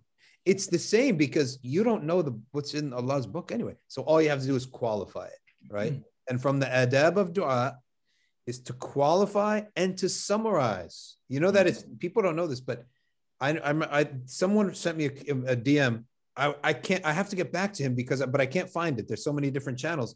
He says I'm very specific with my dua. I try to look for the loopholes. I try to close the loopholes, right? Hmm. and he's nervous, but the Sahaba used to teach their children when they one one Sa'd ibn Abi Waqqas saw his son saying, "I want in Jannah it to look like this, and I want this, and I want that." And then Sa'd, his son said, "No, no, we never did this in the time of the Prophet." As for Jannah, and it includes all that, right? It includes everything that you're imagining. You don't have to say it. So dua should be mujmal, which means summarized, Mm. right? Summarized and general and qualified if it's good for me, right? That's the right way to do dua. And uh, Alex, and then I'm going to ask Sheikh Mikaeel about locus of control. Yeah. So, so I just while we're on the topic of dua, I just want to say something that I'm sure is not original, but I didn't hear it from anybody else. Um, Yeah. but I'm sure I'm not the first person to, that this occurred to. Um, you know, one of the one of the things about dua, we all know this is one of the basic things you learn when you first become a Muslim or when you're growing up as a Muslim, is that your dua is either answered immediately, it's delayed, or it's delayed until Jannah, right? Yep. It's delayed until uh, until the akhir. Just make dua all the time, always sincere dua, following all the adab of dua, but make dua all the time because even if you don't get it, don't give up because it just means you're gonna get it in paradise. Stacking it Like and and and the hadith, the people in Jannah, when they see the dua that's answered in the in the afterlife, will say, "I wish I never had a single dua answered in the in, in the dunya." So why would you stop making dua? Yeah. You just build. You're just adding up good for yourself, Mm. and you continuous continuously remembering Allah. So you have two states. Some of the ulama say, you know, Yeah. you're either in dhikr or in ghafla. So if you're making dua, you're in dhikr, and you're avoiding being in ghafla. Let me tell you something else too. When they say that dua can be something better or something different or protection from and pe- uh, something bad, and people think, oh, well, I don't really want that. I want the thing itself, right? right? So because, but but let me tell you that when Allah answers a dua, Mm. in whatever way He answers it, you will be happy, right? Because and many people don't realize when this happens. So whenever you go to visit someone sick, or or you hear a calamity and like you get a message and you say, oh, so and so just died of brain cancer, so and so just had this accident, so and so's kid like is gonna lose their leg or something like that Yeah. right? And then someone utters a comment, says, Man, subhanAllah, we never had a lot of money, but alhamdulillah, our kids are healthy, right? Mm. That you just uttered the answer of your dua. You Mm. make that is the replacement of all your failed business ventures. Yeah. You said it yourself. Subhanallah. You just said it. You said, Yeah. Well, we don't have a lot of money, but alhamdulillah, I'll take the trade-off. Why would you bring that up? Yeah. Like, why would you bring that? It was a trade off. It came from you because that's from Allah telling you, I didn't answer those. I answered, I gave you this instead. So you uttered it. Another one, and I'm actually writing a, release a, a article about this tomorrow, a post about this tomorrow or the day after, is that I remember one time there was a youth in the community. He was all crazy about soccer. Goes to his soccer tournament and he bombed. It did terrible he was so distraught, so upset, right? So happened it was like NBA playoffs. Someone said to him, uh, "Hey, we got these extra tickets, right? You want these extra tickets?" It's like like a day later, he gets these really good, very close tickets into a playoff game, and he gets there, and he he says, "Man, I I'd take these tickets over a uh, soccer tournament any day of the week." Right. which made me think again, why did he link those two together? Mm. That's just Allah Ta'ala bringing it out to show you when Allah Ta'ala does that to a person, you utter it. right? And that's the sign that he he didn't give you that. He gave you something else, Yeah. Right. and you said it yourself. You said it yourself. Wow. Wow. Yeah. So what is this locus of control? Oh yeah, yeah. So I just uh, uh I sent you the article. Inshallah, you guys are gonna be publishing that article soon. Um, Yeah. The, one of the topics is uh, it's related to what we're talking about because we started talking about you know a little bit into taqdeer and one of the consequences of being a very uh not taqdeeri people, but people who believe in qadr is you can develop what's called an external locus of control. Um, and so there's two types of people, generally speaking uh, the internal locus of control versus external. Now, the internal locus of control people, um, these are people who are go-getters. They they they think that it's all up to me to get the job done, um, and they, every obstacle is not an obstacle. They they they immediately think, how can I get around this? No, we got to do this. We got to do that. And so the benefit of having an inner locus of control is you're a go-getter. Yeah. And the and because you're so much of a go-getter, you tend to be more successful than the other people just because of ratio. Like you tried more than the other person. True. Um, and so that's a great positive side. Now, when you read modern psychology, they'll make you think that the best thing in the world is an inner locus of control. But from a per- Quranic perspective, and this is all in the article, um, from the Quranic perspective, and the Prophet undoubtedly had a very deep inner locus of control. But what's the downfall of an inner locus of control? When a person fails, who has a very deep inner locus of control, they take loss heavy Yes. because I failed. I messed up. Now, where do we see that with the prophet? Like you just brought up. He took his, not failure, but in his eyes, he thought he was failing as very heavy on him. Very heavy. Oh, what? I couldn't do it. And Allah's like, no, Ya Muhammad. Yeah, so many verses. I'm, i teach, alhamdulillah, jalalain by Allah's tawfiq. You know how many times Mahalli and Suyuti have to say, tasalli lin Nabi, Tasalli lin Nabi, Tasalli lin Nabi. This is consolement for the Prophet, consolement for the Prophet, consolement for the Prophet There's another downfall of inner locus of control. Mm. When you're successful, Mm. إنما أوتيته على علم عندي. Mhm. It was me. It was Right. me. It was me. Now, let's switch over. What are the what are the the the, the cons of an outer locus of control? And again, what do we mean by this for the listeners? These are people who generally think that they don't really affect the environment around them. They're kind of result. They're like, yeah, it's gonna happen. It's gonna happen. You know, they're inshallah people, like heavy inshallah. It's like inshallah, inshallah, yeah, inshallah. You know. Now, what's the the the con about that? They're not go getters. They Mm. don't. a- a- Any type of obstacle is a confirmation of the fact that I have no control. Yeah. Any obstacle. See, he told you it wasn't gonna work. Mhm. Don't matter. Yeah. Some stuff. Some studies say like with your children, if you uh, don't give them responsibility, you can create a very outer locus of control person. Uh, you got to really put responsibility on them. Like that's very important. But anyways, but what's the po- positive of an outer locus of control? When they're successful, they don't take all the the glory, and when they fail, it doesn't hurt as much. But so they don't fail big. They fall off the curb. They don't fall off the 10 foot building. yeah, yeah, They don't, yeah. they don't try to go up. Yeah, exactly. So but here's the deal. When you read, you know, current understanding of psychological uh, like uh, uh like ideal states, they're gonna they, they make it it's like inner is the best thing in the world. Like it, it's it's everything. You're more you get more uh, you know uh, everything. Okay. But when we look from a Quranic perspective, what I find is the ideal is called an oscillating locus of control. The oscillating locus of control is the ability to move your locus left and right as per your need in the situation. And so when we look at Ta'if, that is the ideal example of an oscillating locus of control. He's doing everything he can, everything he can. That means he's inner motivated. Every obstacle he's going around, inner motivated. And when he fails, quote unquote fails, we know what I mean by that, guys. Don't take it out of context. When he's unsuccessful in what he thought was going to be success, he collapses upon himself and he says, yep. I don't care about the outcome. I, that is the that is the, the the the highest point of an external locus where you're like, I don't care. Do what you want to do. I submit. Now that is good when it was coupled with action. And I have one more hadith to prove this. Abu Dawood, hadith. Two men come to the Prophet with an argument. The Prophet ﷺ decides for the favor of one person. The one other one who he decided against walks away. He's like, Hasbunallah wa ni'mal wakil. Subhanallah. The Prophet ﷺ calls him, this is a Sahih narration. It's in all, almost all of the Sahih. The Prophet ﷺ says, bring him back, bring him back. And then he says, Inna Allah yalumu ala al-ajiz.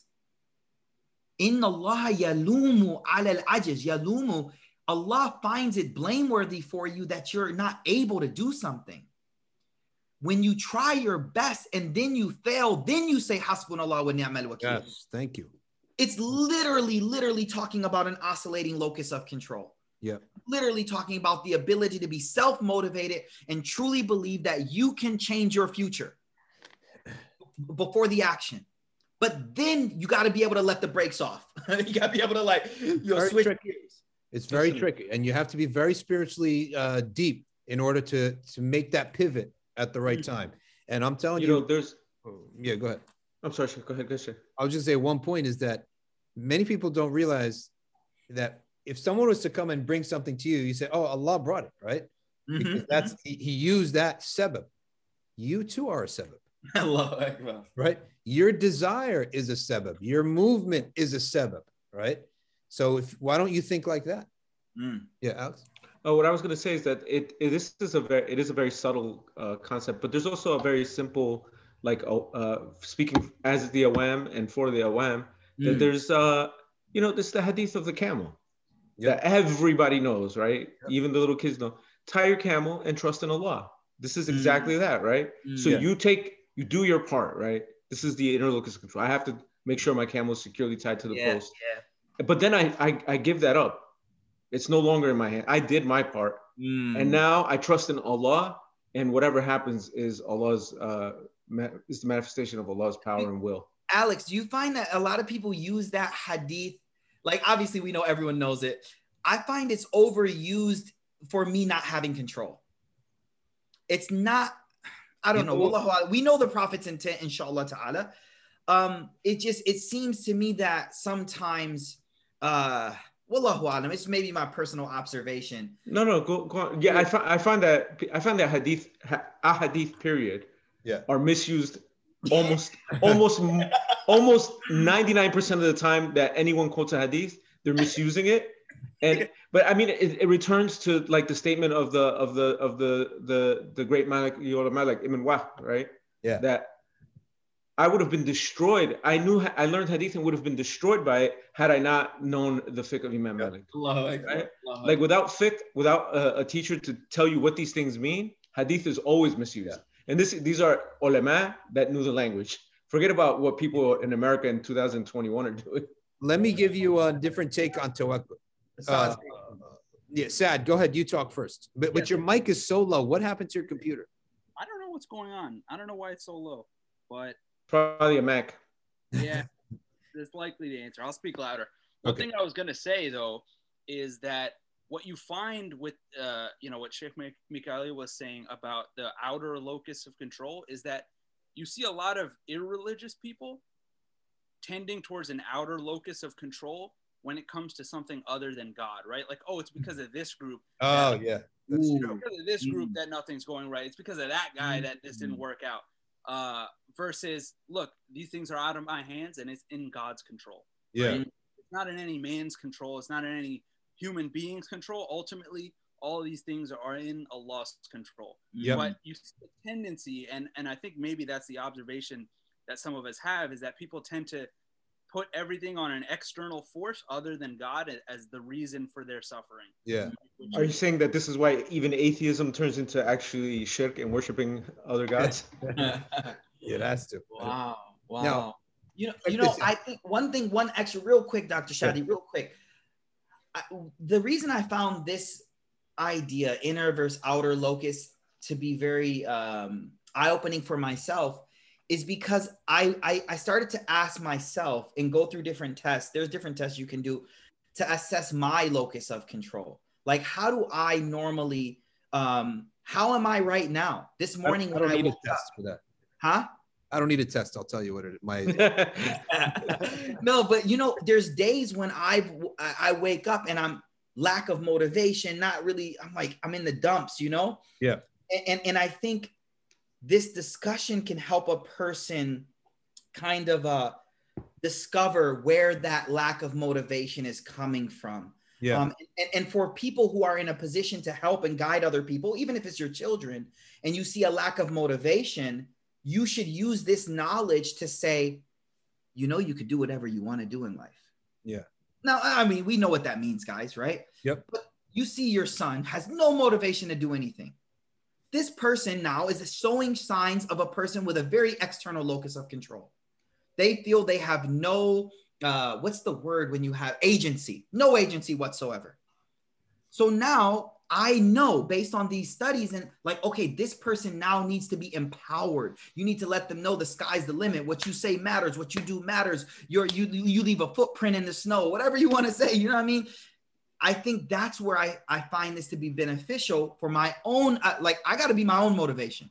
Ain't no one gonna come here and be like, Mika, oh, come on, you could do this. I got to do it myself. But for my children, for my wife, for my brothers and sisters around me, I can use this to help me understand how to and then and then if someone's successful that's where i'm like you know you didn't do that right Mm-hmm. that's That's what it has to be. go, Yeah, go- that's what it go ahead alex I, I just I just wanted to say that one of the one of the big downfalls of having this lack of agency that Sheikh Mikaeel was talking about is when you make a terrible mistake sometimes, when you put your foot fully in it, um, and things go way down south, you feel like you've just been victimized. Whether it's by and it's your fault, like you did it, you made a huge mistake, you made a choice that was terrible, and something bad happened, and you go, this is what this is what's happening to me. Look what's happening to me right? Because you don't feel like you had any control. You don't feel like you had any agency. You don't feel like you were able to do anything about what the result would be. So even though it's, it's a result of the choices that you made, you didn't think about it. You rolled with uh, your instincts. Mm. Um, you ignored the warning signs, and now you find yourself in a mess. And you go, "I'm a victim. I'm a Yeah. victim of this scenario. I'm a victim of this society. I'm a victim of this person. Um, I'm a victim of my own." Uh, uh, poor education. I'm a, I'm a victim of my parents you know, you, not rearing me right. You know, Alex, that goes with the Quran. What Like that whole concept of blaming someone other than you. Yeah. Multiple times. There's at least five times in the Quran where someone in the hellfire is like, it's your fault. in the Quran Yeah. Yeah, it's like it's your fault. External locus of control. Yeah. I'm telling you, this is like really interesting uh, Here's go ahead. Another one. Here's another one. It's uh, people are afraid to be disappointed. Why Hmm. they have this uh, blame of others Ah, and they lack a drive and desire is because if I have a drive and if I have a great desire for something and I aim big and I jump high, okay, and I, I jump for a, a you know a high branch or a high fruit, the fall is going to be really bad. That's possible. I might get the fruit, but people are afraid to be disappointed. And I have heard so many people say, don't set yourself up for disappointment. But, but why don't we talk about tawakkul, reliance on Allah, on that matter? Mm-hmm. Because mm-hmm. we know that, you know, uh, right? If you ask, ask for paradise. And I and ulama have said likewise, ulama have said, if you steal, steal gold, right? Now that's it's just a saying. It just I've heard it. I've heard it articulated in a different way too. Me too. too. Me That's too. off. That's that's off the recording. Yeah. Me too, but I guess, right?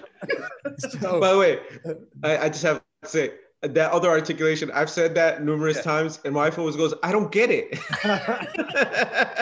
We're gonna have the, the the comments is all gonna be what is it? What is it? What is it? We're not. I'm not saying it, right? Well, lie, we're not saying it. Yeah. If, if you if you know it, you know it, and if you don't, Yeah, you're not hearing it from me. So what they're saying is, even in matters of this world, if you're gonna shoot for something, because it's an act of faith and reliance upon Allah that you take a big leap and say, "Here, I'm gonna take the big leap." Because you just said, "In Allah yalum, in Allah yalumu ala al-ajiz." Allah blames someone uh, who's weak and and puts no effort, right? Mm. Because it's a lack of faith. So here it is. It's pretty adventurous. Wow. Here's something far off. I'm gonna go for it, and here I'm going to rely on Allah. If I Mm. fall, I need Allah to pick me up, right? Because it's probably not going to be pretty. And that's why I said this stuff needs heavy doses of spirituality. That means you need to really know, Mm. have be able to physically, and you have to have the muscle memory to recite three, four, five juz of Quran. That's the healing that you're going to need when you if you fall and you and you can't say if I fall because if you keep saying it, it's going to happen, right? right? Coming back But- around. right? If you fall, though, that person needs to have serious spiritual experience Mm. in waking up for tahajjud, doing serious salah on the messenger, reciting a lot of Quran, because you will need that to heal yourself from that fall. But if you do heal yourself from the fall, you're like, wait a second, that fall wasn't so bad. It wasn't so bad. So I can actually jump a lot further now. Allahu Do again and do it and do it again. Finally, you, you have no fear now, right? You have no fear. And so when you have no fear, uh, remember I told you the story of the first time I got punched in the face, right? No, On yo, the tell me that podcast? story. Yo, tell me that Oh, story. I said it. They're gonna make fun of me again on the podcast. But I was it was one to eight, right? I was one on eight.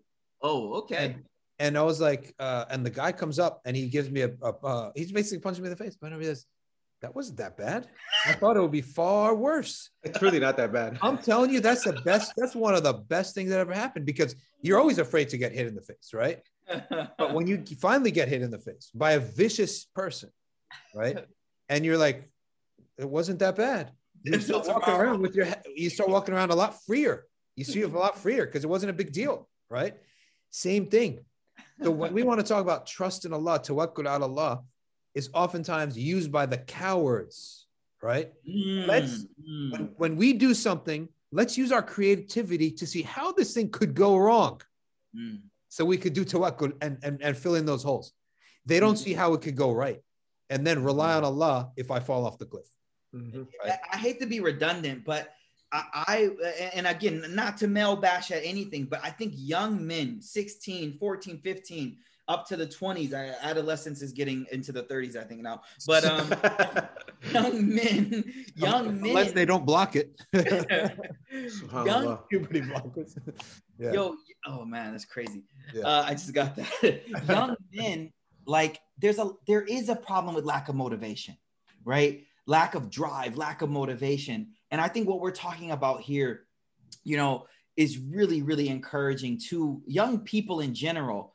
And, and it sounds cliche. Everyone thinks it's cliche, but I mean it from the core of my heart, man. If you, if failure wasn't an option, what would you try? What would you go after? You know, like, and, and I know it sounds like, oh, you know, you are you coaching us, whatever. No, I I truly feel that have the Prophet Sallallahu in so many narrations has high have high azaim. Yeah. You know, eh, Ibn Qayyim al-Jawzi wrote a whole like article on ulu al-himma. Yeah. He writes a whole article on he's like I have been afflicted with ulu al-himma. What is ulu al-himma? He's like I want the best of everything. He wrote this article. It's absolutely amazing. It's literally called ulu al-himma. You can look it up by Ibn Qayyim al-Jawzi. I believe it's Ibn Qayyim al-Jawzi, not the other Jawzi, Ibn Jawzi. Ibn al Jawzi. It's Ibn al-Jawzi, isn't it? Ibn al I thought so. Yes, it's not Ibn Qayyim. Yeah, I- matches with Ibn al Jawzi. Ulu al Himma matches with Ibn al Jawzi. Exactly. That's why. But this is not Ibn Qayyim al Jawzi. This is Ibn al Jawzi. So those who want to look it up, I read this when I was a student, and you read it, and it's just about how he's like, whatever I study or read, I want to go all the way in that, and and maybe there's people that would, you know, uh, uh, nowadays, you know, someone who's a specialist, a general specialist, they call them, right, or something like that. Yeah. But I just think it's important to encourage the, the, you know, people in general. You got one life, man. You got to really push yourself. Tawakkul is there for your ascension, not for like Dr. Shadi was saying, like tawakkul on the back end of stuff. No, tawakkul up, yo. Tawakkul up. Tawakkul as you climb, man. And Yeah, you- I have a theory, and it's, it might sound disgusting to people, but I think it's really true.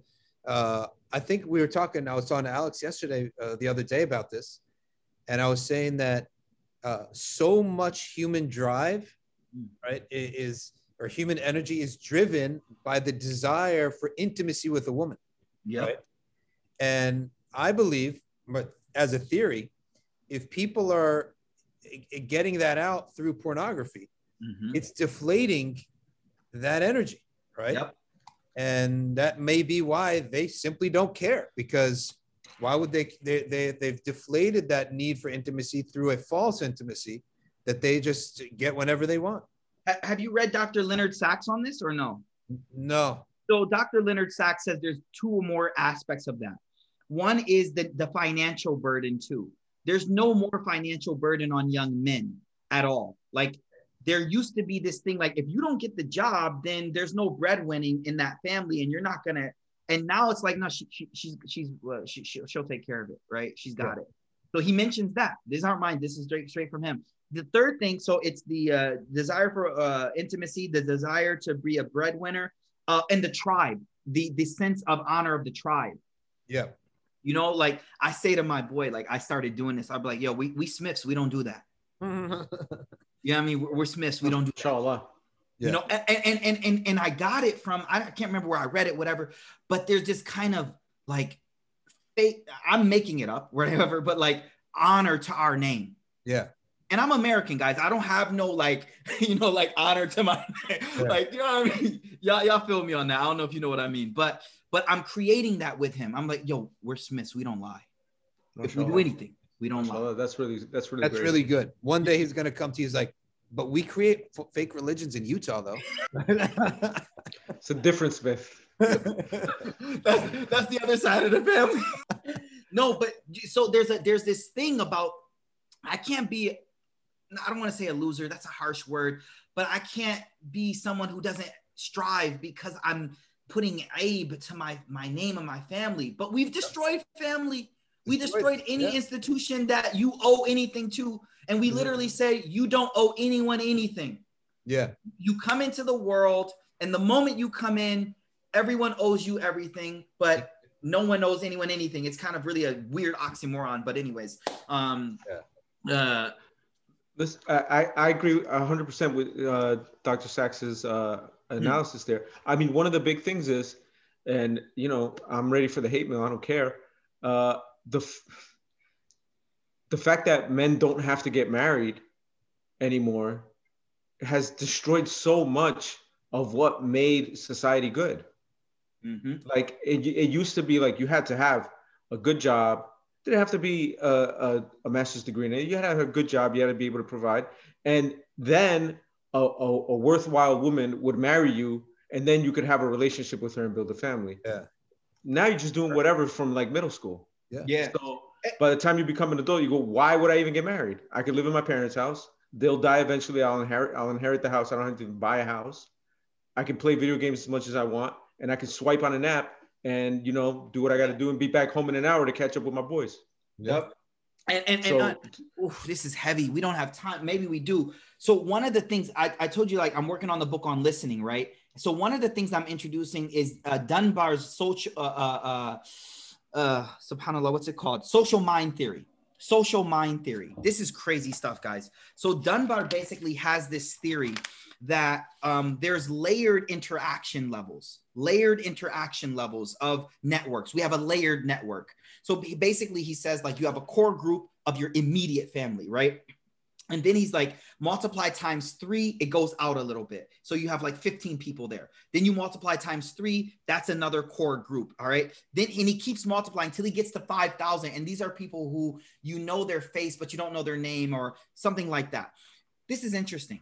He basically says that one of the reasons we the human mind has grown and evolved to be so large is because we are a, a mammal that has a very complex uh, uh, a very complex social system. Yeah.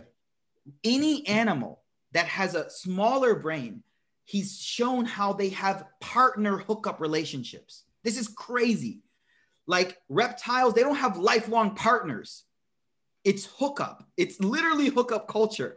So he it's crazy. Like the studies are literally saying like a sign of the human evolution to having a large brain was our ability to have lifelong partners in intricate relationships and core groups of people and so what we find interesting is people reaching into the furthest layer of associates and people for the deepest levels of intimacy Hmm. and not providing intimacy uh, within the core groups. What do I mean by that? My little Qasim who just came in, he needs me for intimate dialogue and discussion and wrestling and playing. But if I'm spending time on the external uh, uh, layers, then I'm neglecting that core unit. And so the reason I'm bringing this up is because, you know, our discussion on uh, our discussion on listening and our discussion on the family, it goes back to understanding the needs of that core group. And now, once you break away that core, I'm just a lone molecule, like just going around interacting with whoever's going to interact with me. I still need intimacy, so I'm a swipe right, Yeah. which means I'm going to get the deepest level of intimacy in the most casual manner. And that is actually a sign of less evolved in their language uh, creations, or they won't say creations, but less evolved animals have that tendency. Yeah. So it's it's just mind blowing that you know these things are, are are studied and understood, and at the end of the day, it just makes you so grateful to uh, honestly be a Muslim man to have the Alhamdulillah, deen Alhamdulillah for Islam. you know, it just makes you so grateful to just say La ilaha illallah Muhammad Rasulullah because again, we have the software, but we don't know, we're still discovering the code. Yeah. You know what I'm saying? The, the messenger of Allah, sallallahu alaihi wasallam, he's the messenger of the eternal. Uh, what will be learned for him is also eternal. What will be gleaned from the messenger's sunnah will never end. Allahu Akbar. And you know that it, one of the i'jaz of the Quran is that you can never stop taking a benefit from the Quran because it's Allah's word, right? And it's, it's pre-eternal and it has His attributes Mm. uh, because His kalam is His attribute. His messenger, sallallahu alaihi wasallam, although is not His attribute, is His dalil, right? And therefore, so long as there are Muslims to take from the messenger, they will find what is a dalil to Allah Ta'ala through that messenger, sallallahu alaihi wasallam. meaning what is they're seeing in their own lifetime, they'll see it, the solutions for that uh, and the brilliance of that in the messenger. sallallahu alaihi wasallam. He's our dalil. The living sharh of the Quran. If he's the sharh of the Quran, and the Quran can never stop be discovering something new, therefore the sharh will always be also producing something new. Allah. Right? Subhanallah. Alhamdulillah, Jazakallah khair. We kept you a long time. Uh, yeah, this was great, Alhamdulillah. And uh, thank you for coming on. And uh, inshallah, not the last time. After you're done with the book, let's do it again so that you'll maybe have some. Yeah, we, didn't even get into the topic, so I know, all I know. Alhamdulillah. But this was really good stuff. This was really nice. Stuff. I think I, a lot of people will benefit from this. Bidnillah ta'ala. Thanks for having me, guys. Jazakumullahu khair. Uh, to all the listeners, you know, keep good company that means physical company or in just an environment of good words. Mm-hmm. Uh, those who listen to good words and follow that which is best. Mm-hmm. Um, that's that's what we do until we meet Allah subhanahu wa ta'ala. So mm-hmm. listening to good podcasts, listening to good things here and there. I don't know if Dr. Shadi's on Clubhouse yet. I have an uh, account. They asked me to make an account, but I never I, went on it. Who I else? know, I know. I'm with you. I'm a conscious consumer of social media, conscious Yeah. consumer. You know, yeah, you don't you don't bite on every hook they put into the, you know. Yeah. Frankly, to be honest with you, the graphics were not impressive. So uh, I look at the aesthetics, and it tells me a lot about the makers. To be honest, That's that's true. That's Right? true. The graphics were bubbly, and they were just. It didn't look like effort was put into it. So it's, it's interesting. It's interesting. Maybe Yeah. that's another podcast, you know, social. So Sheikh Mikaeel, uh, look forward to the book. Please give our salams to Qasim and uh, you know get put him in a leg lock for us. definitely, definitely, definitely. Half Nelson. yeah. If, if he's still awake, he's gonna get it. MashaAllah. All right, man. Go ahead. سبحانك اللهم وبحمدك نشهد أن لا إله إلا أنت نستغفرك ونتوب إليك. والعصر إن الإنسان في خسر إلا الذين آمنوا وعملوا الصالحات وتواصوا بالحق وتواصوا بالصبر. والسلام عليكم. I raise my hands in the dead of night, asking God for a better life. And I know that He'll be there in the moment. His mercy's not equivalent, magnificent and infinite. The one